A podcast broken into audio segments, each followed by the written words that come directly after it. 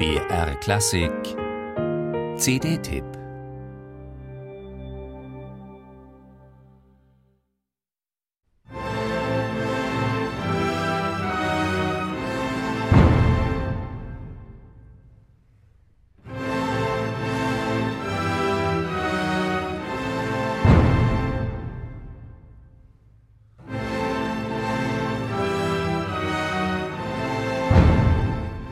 Was für ein Beginn, was für ein Vermächtnis.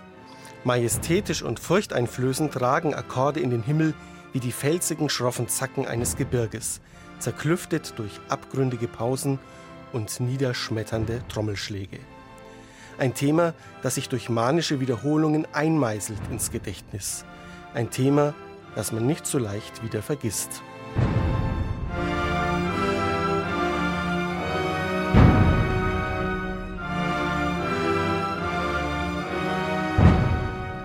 Wer diese bedeutungsschweren Klänge zum ersten Mal hört, wird erstaunt sein, dass Goretzky das Thema einfach aus den Buchstaben eines Namens abgeleitet hat, die er in Töne übersetzte. Aus dem Namen des polnischen Komponisten Alexander Tanzmann. Ursprünglich hatte Goretzky den Auftrag erhalten, eine Hommage an seinen heute fast schon vergessenen Kollegen zu komponieren. Doch während der Arbeit an der Sinfonie verwandelte sich die Hommage in die Quintessenz von Goretzkis eigenem Schaffen.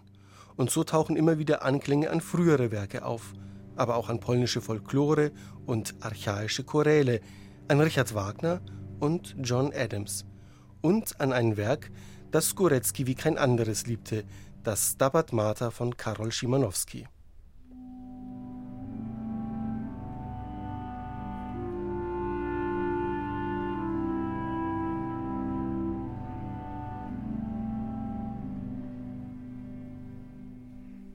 Goretzkis vierte Sinfonie ist ein sehr persönlicher Abschiedsgruß geworden.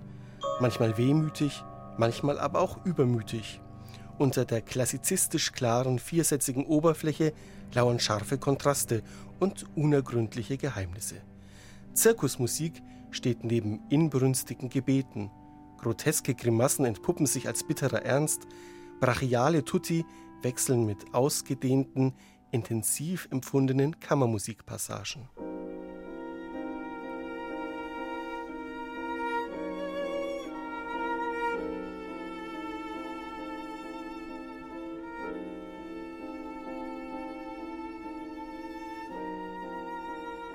Der schwerkranke Komponist konnte die Partitur nicht mehr selbst vollenden. Sein Sohn Mikołaj Górecki hat die Sinfonie schließlich instrumentiert. Nicht nur deshalb wird das Stück noch lange Zeit Fragen aufwerfen, denn zweifellos sind der Musik geheime Botschaften eingeschrieben.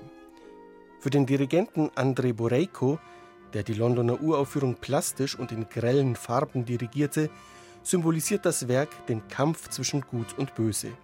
Eine von vielen denkbaren Interpretationen.